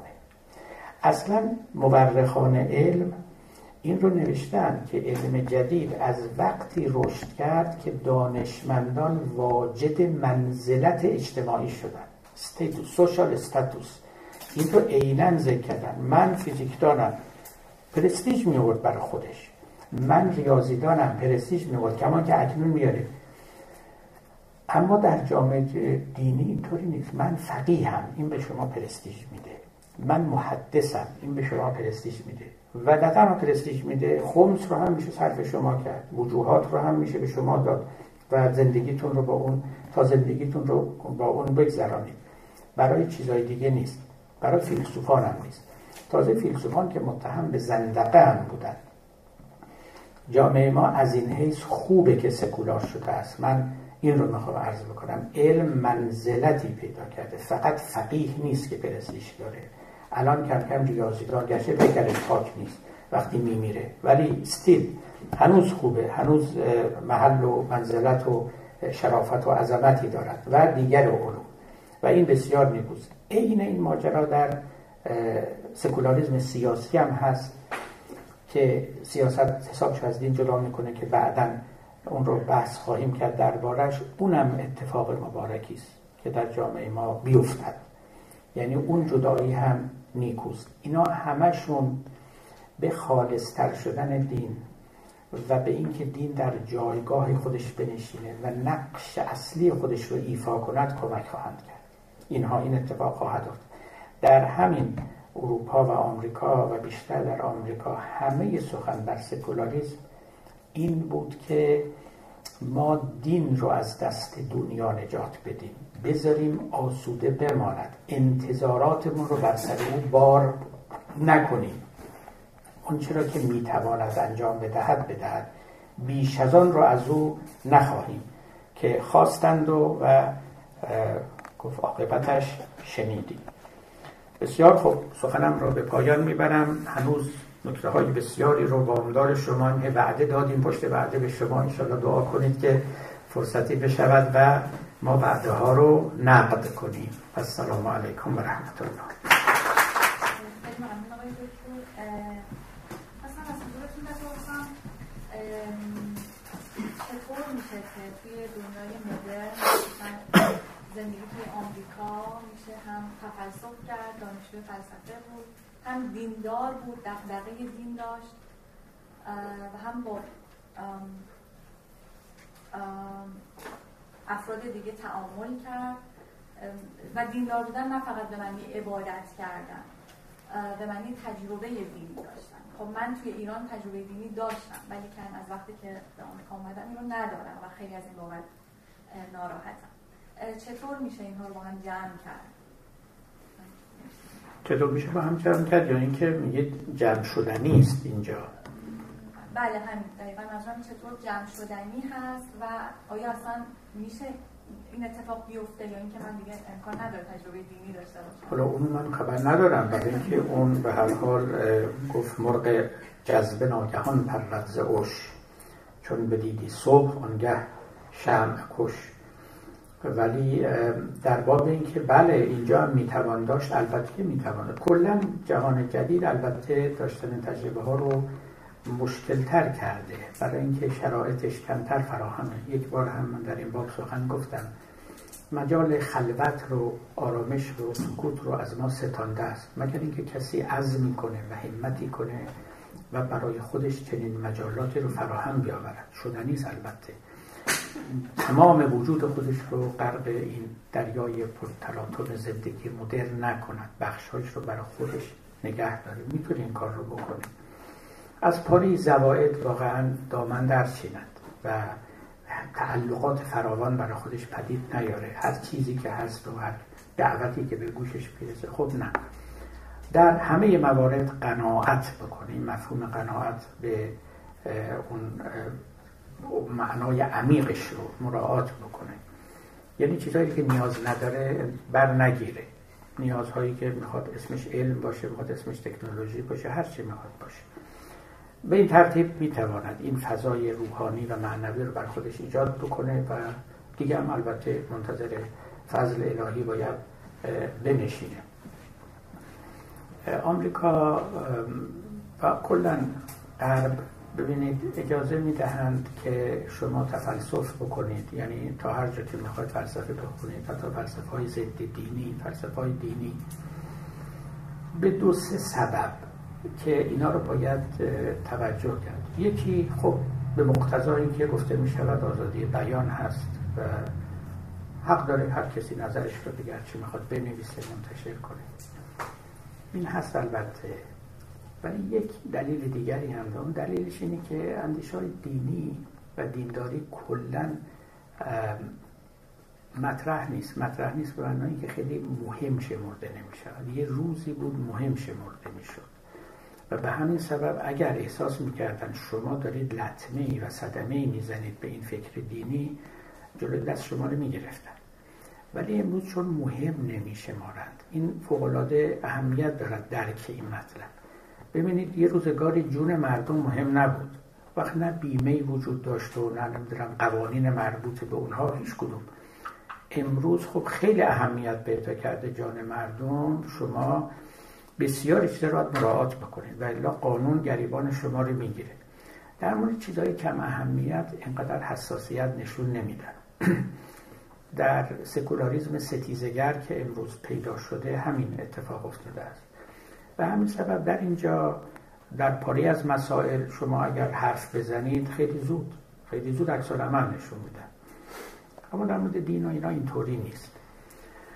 و همین سبب به هر حال فضای باز شده میشه، اونم در دینداری معرفت اندیش، یعنی همون جاهایی که جای بحث است و گفتگو اینا. خب مثلا همین فرض کنید این کلاسی که ما اینجا داریم شاید در ایران به راحتی نتونیم داشته باشیم، در عربستان سعودی نمیتونیم، نمیدونم در مصر میتوانیم یا نمیتوانیم، قطعا یه جاهایی نمیتونیم. برای دوستانم من نقل میکردم چند سال پیش من در یه سمیناری در ترکیه شرکت کرده بودم که این سمینار بررسی افکار فضل الرحمن بود، اون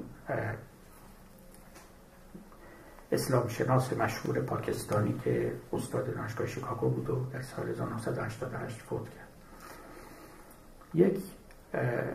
یک کتاب از کتب عدیده این شخص به فارسی ترجمه نشده.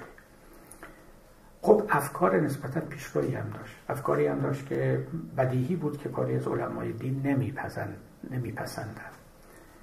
رئیس اون کنفرانس در سخنرانی افتتاحیه‌اش نکته خیلی درستی گفت، خودش هم از شاگردان فضل الرحمن بود. گفت که این سمیناری که امروز در ترکیه برگزار می شود در هیچ جای دیگری از عالم اسلام برگزار شدنی نیست. من فکر کردم اینم کاملا راست میگه، برای اینکه این آقای فضل الرحمنی که خود پاکستانی بیرونش کردن است، نتونست اونجا وایسه، اومدش اینجا آمریکا. در ایران مسلما نمیذارن افکار او مطرح بشه، در عربستان نمیدونم در کجا هر چی فکر کردم راست میگه. واقعا اینطوری است که ما در دینداری معرفت اندیش خب پیش نرفتیم و لذا مجال رو باز نکردیم، دست کم اینجاها هست و میتونیم استفاده کنیم. من معتقدم کسانی که میان مغرب زمین و اینجا ناچار میمونن از این جنبش باید استفاده کنن، اگر نکنن قدر کفران نعمت هست. یعنی جستجوگری های دینیشون رو باید اینجا دنبال کنن، ادامه بدن، تعمیق کنن، چون شدنیست و تو کشور ما نشدنیست، توی خیلی از کشورهای اسلامی ناشدنیست، نه منابعش هست نه آزادیش هست که شما بتوانید انجام بدید.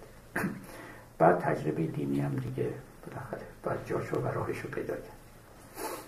یه سوال هم کنم داشتم راجع مورد نجات گفتیم، می‌خواستم از نظر تاریخی خب ببینیم که در دین یهودیت تقریباً عنصر معاد نیست، یعنی در مثلا حضرت ابراهیم که خدا قول میده میگه من بچه‌ها رو زیاد می‌کنم، قوم رو زیاد می‌کنم، یا چیزی راجع به معاد نیست. پس اینم خودش یه چیزی که در طول تاریخ کم کم به وجود اومده، درسته؟ یعنی در همه ادیان ظاهراً معاد، بله، نه اینکه هیچ نیست. بله این درسته، این رو نوشتند و گفتند که بیشتر وعده‌های خدا به قوم موسی دنیوی بوده است، ولی شما میدونید اصلا کلمه جهنم عبریه و در تورات گهنا که همون جهنم باشه و تعبیرات دیگری که همین معنا رو میده. چون میدونید تورات اینطوری که محققین گفتن اقلا 2 یا 3 نفر نویسنده داشته، یعنی 3 تا مجموعه بوده که اینا بعداً ادیت شده و کنار هم نهاده شده. تو بعضیاش این تأکید بیشتره، تو بعضیاش این تأکید کمتره. نمیشه گفت به طور کامل پیراسته است، هست، ولی بله در مسیحیت این خیلی قوی میشه، یعنی پیش میاد و برای عنصر نجات و عنصر معاد همه اینها، و در اسلام البته برجسته تر از همه اینها میشه. تو حالا اینکه میگه در ادیان پیشرفت نیست، چرا پیشرفت؟ یکیش همین مسئله معاده که شما اشاره میکنید. این ادیان ابراهیمی قصه معاد وقتی به اسلام میرسه خیلی گسترده میشه، در اون قبلی ها تقریبا حالت مجمل داره، اینجا تفصیلش رو پیدا میکنه، ولی اینجوری نیست که یهودیت کاملا پاک و بری باشه از این معنا، داره ولی بله وسعت که در قرآن هست نداره.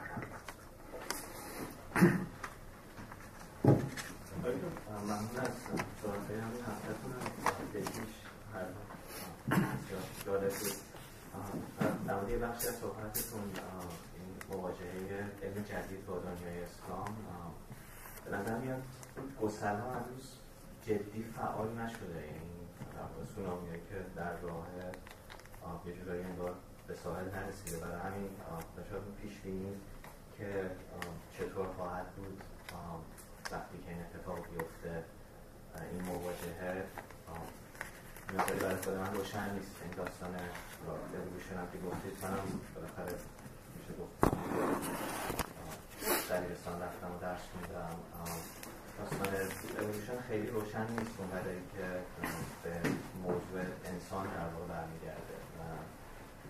خود این داستان بالاخره شما میدونید هنوز در حال روشن شدن، این پرده ها کم کم در واقع توش کنار رفته. کدوم موضوع اولوشن رو میگید؟ بله.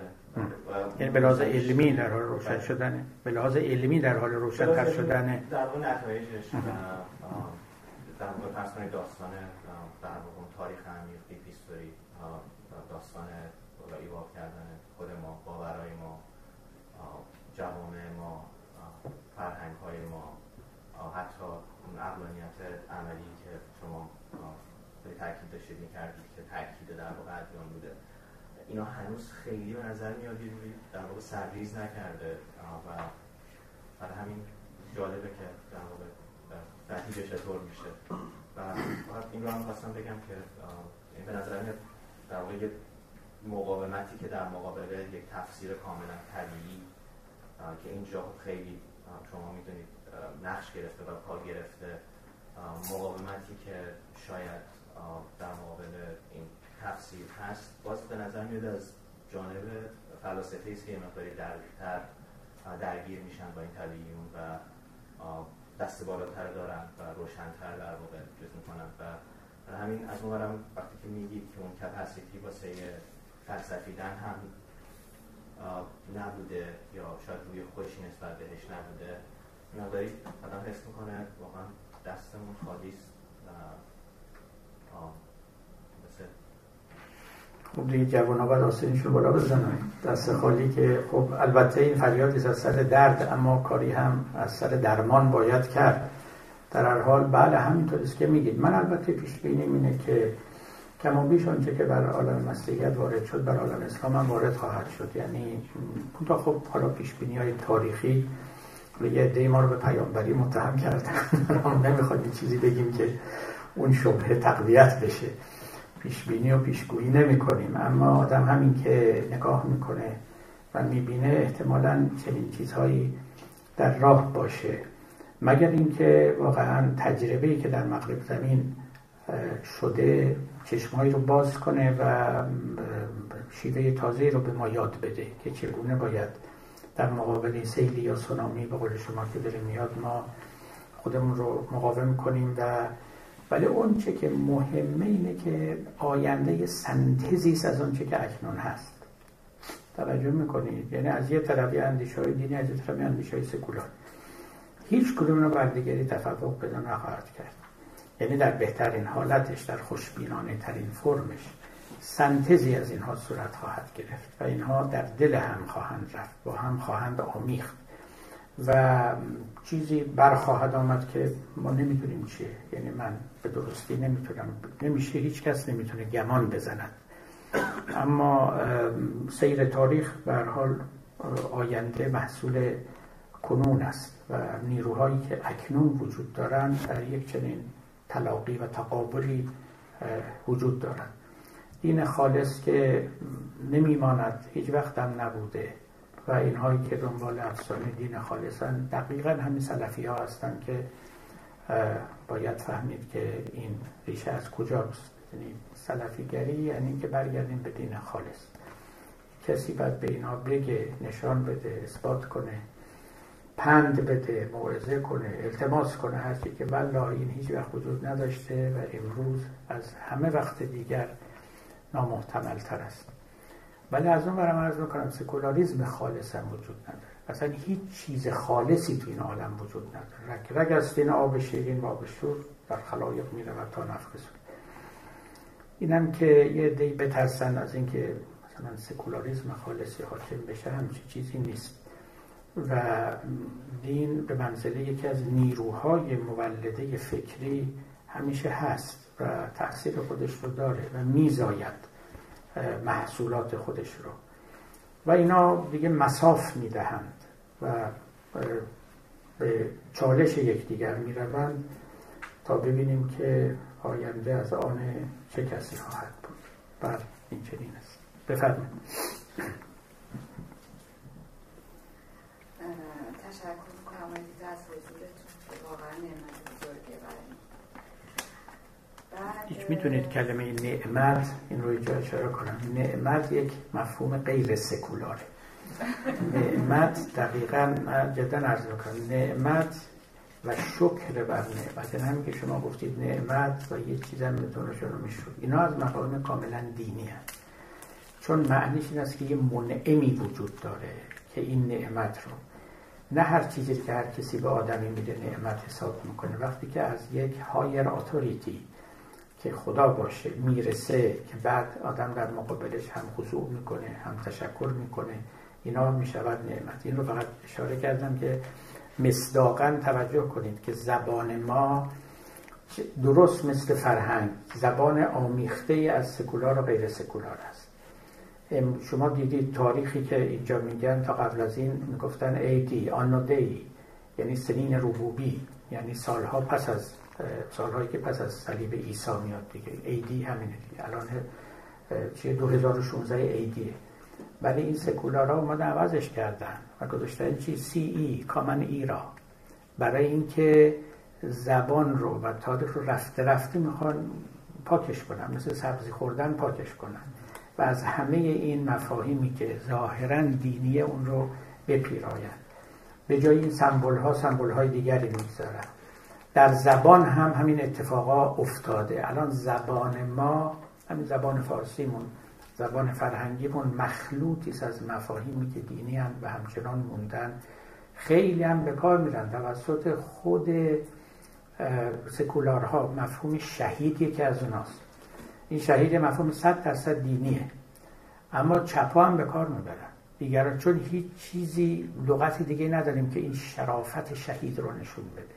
توجه میکنید این همون آمیختگی است. شما هر آمیختگی اجتماعی رو من به منزله فرمول به شما میگم و آمیختگی فرهنگی رو در آینه زبان نگاه کنید.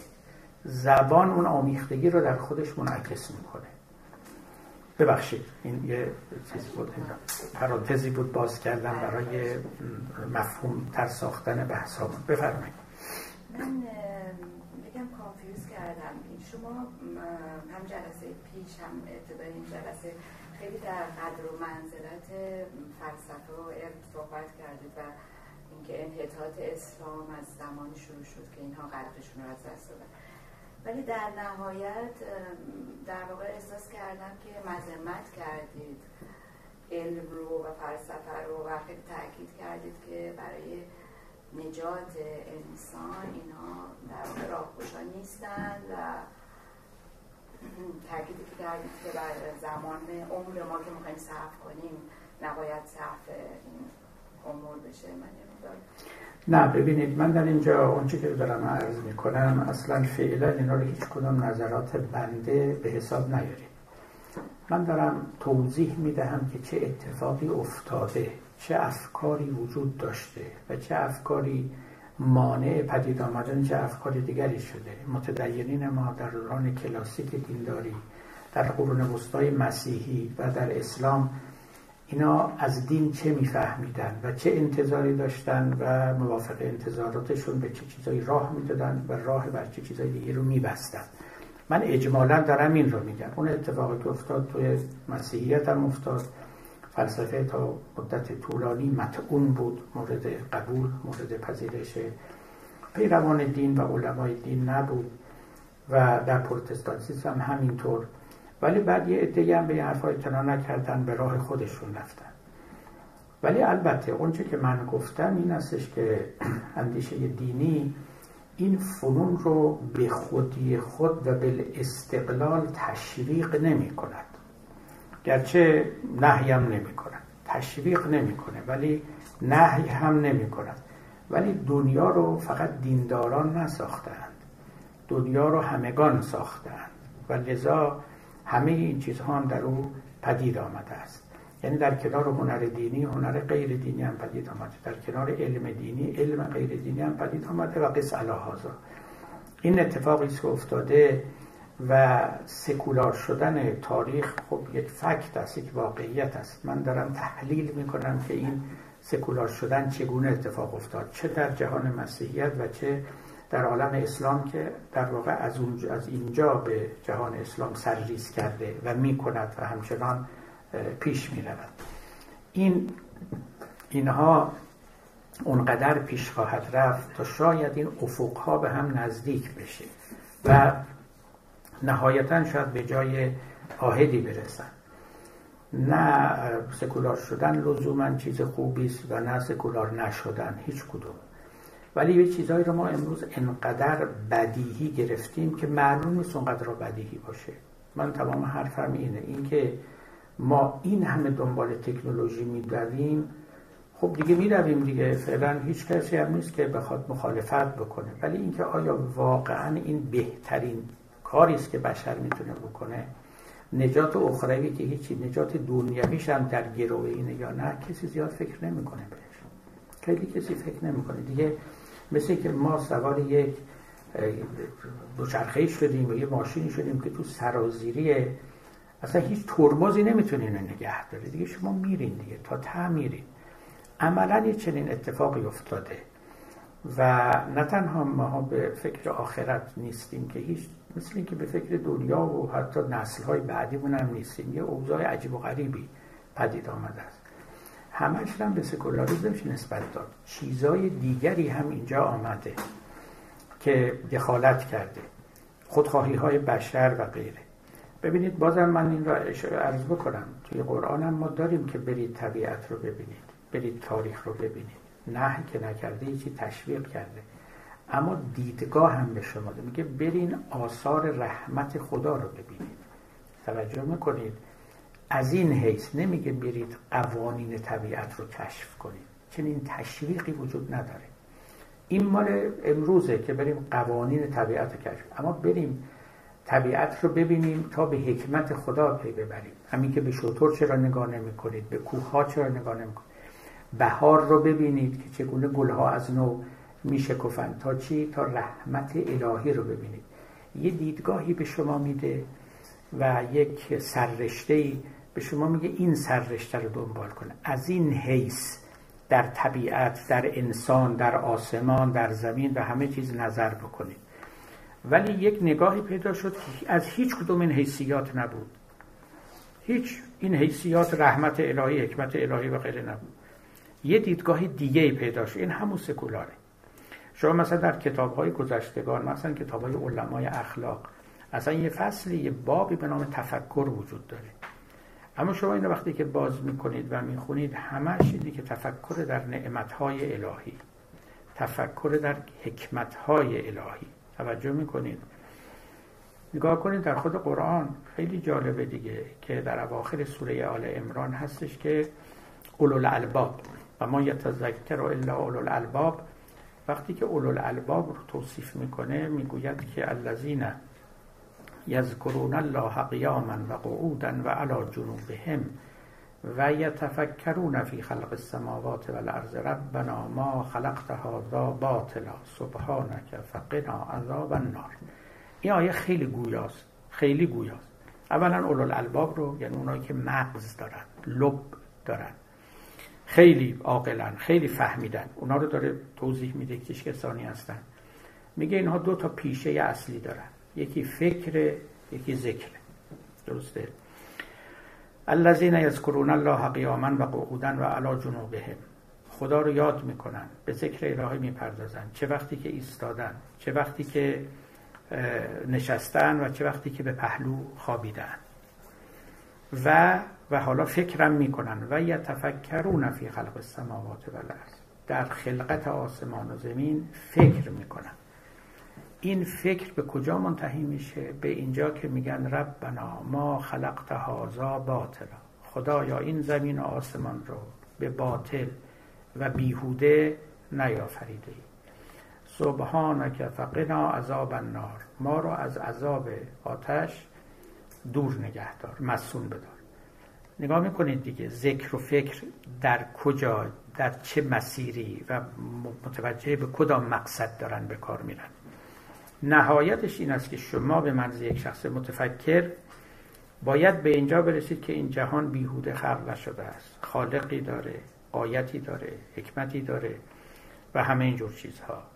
به تعبیری دیگه اگر کسی فکرش به این جهان نرسید اصلا گویی فکر نکرده، اصلا متفکر نیست. فکر درست همون است که به این نتیجه منتهی بشه. مولانا چی میگه؟ میگه اینقدر گفتیم باقی فکر کن، فکر اگر جامد بود رو ذکر کن، ذکر آرد فکر را در اهتزاز، ذکر را خورشید و افسرده ساز. فکر کردن و ذکر کردن و دنبال طبیعت رفتن به خاطر رسیدن به مقصدی بود و اون مقصد هم نهایتا این بود که شما پی به نعمت الهی، حکمت الهی و رحمت الهی و امثال اینها ببرید. این که من همینطوری برم تحقیق بکنم ببینم چی در میاد، این همچین چیزی نبوده، چنین چیزی تشویق نمیشده کسی به این کار. و خب البته بشریت راه خودش رو در پیش گرفت، اون کاری که حرام هم نبود، منهی هم نبود انجام داد و به قول اقبال لاهوری دو تا رقیب برای دین پدید آمد، یکی تاریخ و یکی هم دانش. و این رقبا وقتی که از راه رسیدن، دیانت هم مجبور بود که پوست بندازه و عوض بشه. دیانت یعنی عالمان دین، یعنی کسانی که به تفسیر دین همت می‌گذاشتن، اینا باید نو می‌کردن دیدگاه خودشون رو، دیدگاهی که بتوان در کنار علم و تاریخ بنشیند و داد و ستد بکنند. این وضعیت است که ما اکنون هم داریم. خب اجازه بدید ختم کنیم سخن رو و بله دیگه اجازه بدید که ختم کنیم. انشالله این بحث ادامه دارد و انشالله سوالاتتون رو نوبت‌های بعد مطرح کنید. یه عمری بود و توفیقی و عزتی و همتی و سلامتی. و السلام علیکم و رحمت الله.